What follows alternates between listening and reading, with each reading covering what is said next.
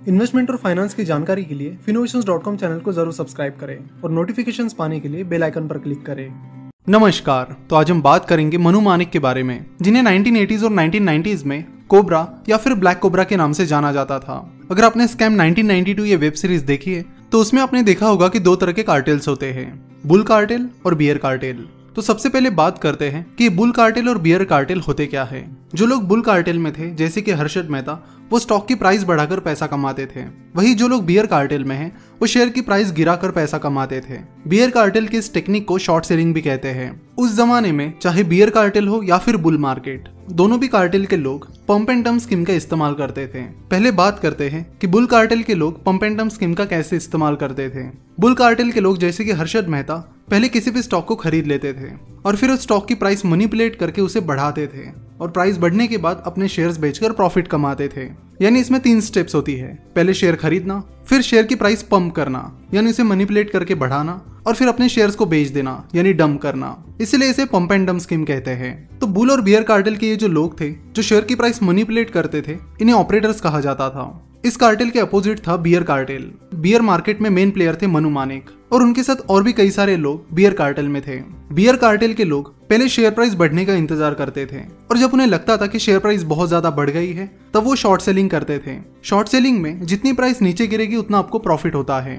तो जैसे ही मनु मानिक और बाकी बियर कार्टेल के लोगों को लगता था कि शेयर प्राइस बहुत ज़्यादा बढ़ गई है, तब वो शेयर को शॉर्ट करते थे और फिर कई बार शेयर की प्राइस मनीपुलेट करके उसे गिराते थे। और जैसे ही शेयर प्राइस बहुत ज़्यादा गिर जाती थी, वो अपने शेयर खरीद लेते थे और प्रॉफिट कमाते थे। मनु मानिक एक बहुत ही स्ट्रॉन्ग बियर ऑपरेटर थे।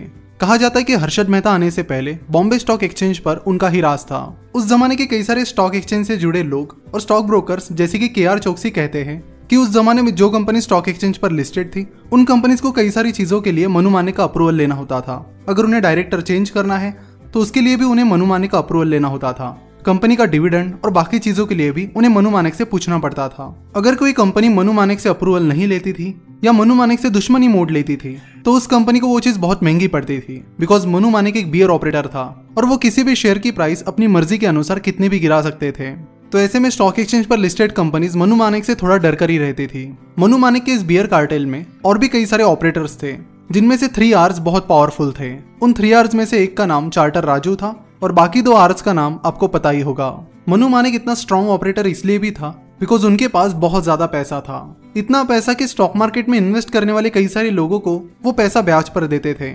उस टाइम बहुत सारे स्टॉक मार्केट में इन्वेस्ट करने वाले लोग मनु मानिक से सालाना 20 से 30 परसेंट के इंटरेस्ट पर लोन लेते थे। क्योंकि ज़्यादातर लोग मनु मानिक से ही पैसा उधार लेते थे तो मनु मानिक को पता चलता था कि कौन कौन लोग पैसा उधार ले रहा है और कहाँ पर इन्वेस्ट कर रहा है। जैसे ही मनु मानिक को पता चलता था कि उन्होंने शेयर्स खरीद लिए हैं और उसके बाद शेयर प्राइस भी बढ़ गई है और अब उन शेयर्स की खरीदारी करने वाले लोगों का पैसा खत्म हो गया है, तब मनु मानिक स्टॉक मार्केट में एंट्री करके शेयर्स को शॉर्ट करने लगते थे और शेयर की प्राइस गिरा कर पूरा प्रॉफिट कमा लेते थे। मनु मानिक के पूरे प्लान्स और स्ट्रेटेजीज तब तक काम करती रही जब तक हर्षद मेहता स्टॉक मार्केट में नहीं था। हर्षद मेहता स्टॉक मार्केट को बहुत बड़ी तौर पर मैनिपुलेट करने लगा। धीरे धीरे हर्षद मेहता अपने क्लाइंट्स का और कई सारे बैंक्स का पैसा डाइवर्ट करके स्टॉक मार्केट में डालने लगा। और बियर कार्टेल को इस चीज़ की कोई भी आइडिया नहीं थी कि हर्षद मेहता इतना पैसा ला सकता है। कई बार शेयर प्राइसेस अच्छी खासी बढ़ने के बाद बियर कार्टेल उसमें शॉर्ट पोजीशन ले लेते थे और फिर हर्षद मेहता और पैसा मार्केट में डाल के उस शेयर की प्राइस और बढ़ा देता था जिसे बियर कार्टेल को लगातार लॉसेस ही हो रहे थे। इंड्रोल इस कंपनी में बियर कार्टेल को तो बहुत नुकसान हुआ था। क्योंकि उस शेयर की प्राइस हर्षद मेहता कई सालों तक लगातार बढ़ाता रहा और इससे प्राइस कभी गिरी नहीं और बियर कार्टेल को नुकसान हुआ। क्योंकि शॉर्ट सेलिंग में जब प्राइस गिरती है तो आपको प्रॉफिट होता है और प्राइस जब बढ़ती है तब आपको नुकसान होता है। जब हर्षद मेहता अरेस्ट हुआ, तब जाके बियर कार्टेल ने सुकून की सांस ली। एक्चुअली उस टाइम बियर कार्टेल के कई सारे लोगों ने कहा था कि अगर हर्षद सात दिन तक और अपनी पोजीशन होल्ड कर लेता तो हमें कटोरा लेकर रोड पे उतरना पड़ता। 1980s में एक और कंपनी स्टॉक एक्सचेंज पर अच्छा कर रही थी, और वो थी धीरू भाई अंबानी की रिलायंस। उस टाइम कंपनीज़ को आसानी से कैपिटल नहीं मिलता था, इसलिए कंपनी के प्रमोटर्स को अपने इन्वेस्टर्स को कन्विंस करना पड़ता था, तब जाके इन्वेस्टर्स आईपीओ में इन्वेस्ट करने के लिए राज़ी होते थे। इसी तरह धीरू भाई अंबानी ने गाँव गाँव शहर शहर जाकर इन्वेस्टर्स को रिलायंस के आईपीओ में इन्वेस्ट करने के लिए कन्विंस किया था, और इन्वेस्टर मान भी गए थे, और कंपनी भी बहुत अच्छा परफॉर्म कर रही थी। लेकिन उसी बीच मनु मानिक की नज़र गई रिलायंस पर, और वो रिलायंस के शेयर्स को शॉर्ट करने लगा। और फिर उसकी प्राइस तेज़ी से गिराने भी लगा। धीरू भाई को पता था कि अगर इन्वेस्टर्स को खुश नहीं रखा गया तो कंपनी को आगे चलकर और ज़्यादा कैपिटल रेज करने में डिफिकल्टीज आ सकती है। तो यहाँ पर रिलायंस का बिज़नेस बहुत अच्छा परफॉर्म कर रहा था। फाइनेंशियल परफॉर्मेंस भी बहुत अच्छी थी, लेकिन मनु मानिक उस शेयर को शॉर्ट कर रहा था और मनीपुलेट करके उसके शेयर प्राइस गिरा रहा था, इसलिए रिलायंस की शेयर प्राइस लगातार गिर रही थी।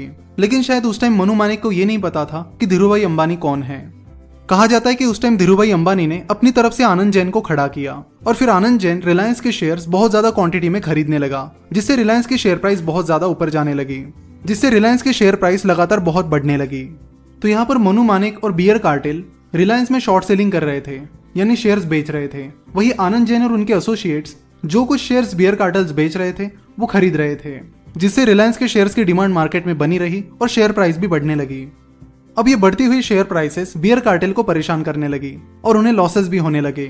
उस टाइम इंडिया में डेरिवेटिव्स मार्केट नहीं था, यानी फ्यूचर्स एंड ऑप्शंस नहीं थे। आजकल फ्यूचर्स एंड ऑप्शंस की मदद से आप बड़े आसानी से शॉर्ट सेलिंग कर सकते हैं। लेकिन उस टाइम डेरिवेटिव्स मार्केट ना होने की वजह से शॉर्ट सेलिंग करने का तरीका पूरा डिफरेंट था। शॉर्ट सेलिंग में आप पहले शेयर्स बेचते हो, यानी जो शेयर्स आपके पास है ही नहीं, पहले आप उन शेयर्स को बेचते हो। उसके लिए शॉर्ट सेलर्स यानी बियर कार्टेल के लोग पहले स्टॉक ब्रोकर से शेयर्स उधार लेते थे और उस स्टॉक ब्रोकर के शेयर्स को बेचते थे और प्राइस गिरने के बाद फिर से खरीद कर उस ब्रोकर को वापस करते थे। यानी स्टॉक ब्रोकर से शेयर्स उधार लो, उन्हें स्टॉक मार्केट में बेच दो और बाद में कम प्राइस पर उसे खरीद के स्टॉक ब्रोकर को वापस करो। शॉर्ट सेलिंग का सिस्टम उस जमाने में कुछ ऐसा था। लेकिन यहाँ रिलायंस के केस में जो कुछ शेयर्स बियर कार्टेल ब्रोकर से उधार लेकर मार्केट में बेच रहे थे, वो सारे शेयर्स आनंद जैन और उनके एसोसिएट्स खरीद रहे थे। और बाद में जितने भी शेयर्स बियर कार्टेल में बेचे सारे शेयर्स आनंद जैन और उनके एसोसिएट्स ने खरीद लिए। अब कुछ टाइम वेट करने के बाद, बारी थी बियर कार्टेल को शेयर्स ब्रोकर को वापस करने की। लेकिन आनंद जैन और उनके एसोसिएट्स रिलायंस के शेयर सेल करने के लिए राज़ी नहीं थे, जिसकी वजह से बियर कार्टेल बहुत प्रॉब्लम में आया और वो अपने ब्रोकर को शेयर्स वापस करने के लिए शेयर्स खरीद ही नहीं पाए। तो इस तरह का एक अजीब प्रॉब्लम क्रिएट होने की वजह से कई दिन तक बॉम्बे स्टॉक एक्सचेंज बंद रहा और बाद में मनु मानिक और बियर कार्टल को धीरूभाई अंबानी के सामने झुकना पड़ा।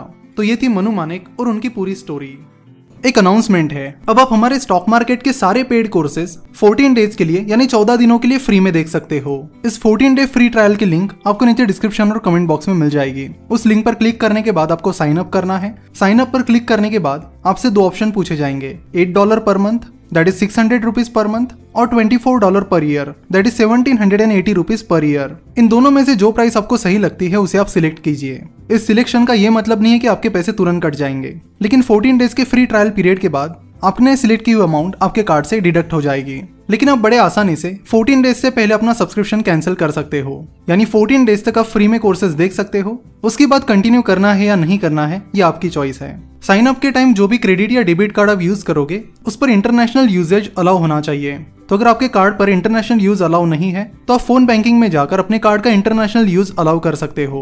यहाँ पर कैंसिलेशन प्रोसेस बहुत ही सिंपल है। तो 14 डेज़ से पहले आपको कोई भी चार्ज नहीं लगेगा। आप सिंपली साइन अप के बाद अकाउंट सेटिंग में जाकर पेमेंट बटन पर क्लिक करके अपनी मेंबरशिप कभी भी कैंसिल कर सकते हो। तो 14 डेज़ तक आपको ये सारे कोर्सेज फ्री में मिल जाएँगे। उसके बाद अगर आपको कंटिन्यू करना है तो उसके लिए आपको per month six hundred rupees और per annum seventeen hundred and eighty rupees pay करने होंगे। सो फोर्टीन डेज़ के फ्री यूज़ के लिए कोई टर्म्स एंड कंडीशन नहीं है। कई बार साइन अप के बाद आपका कार्ड कंफर्म करने के लिए स्किल शेयर आपके अकाउंट से one dollar that is seventy four rupees deduct करती है। लेकिन तुरंत आपके अकाउंट में वो one dollar that is seventy four rupees refund भी हो जाते हैं। तो इस तरह नीचे डिस्क्रिप्शन और कमेंट में दी गई लिंक पर क्लिक करके आप फोर्टीन डेज़ के इस फ्री ट्रायल का इस्तेमाल कर सकते हैं। और हमारे सारे पेड कोर्सेज फोर्टीन डेज़ तक फ्री में देख सकते हो। आज की वीडियो पसंद आई है तो ज़रूर इसे अपने दोस्तों के साथ भी शेयर कीजिए। आज की वीडियो देखने के लिए और हमसे जुड़े रहने के लिए आपका बहुत बहुत धन्यवाद।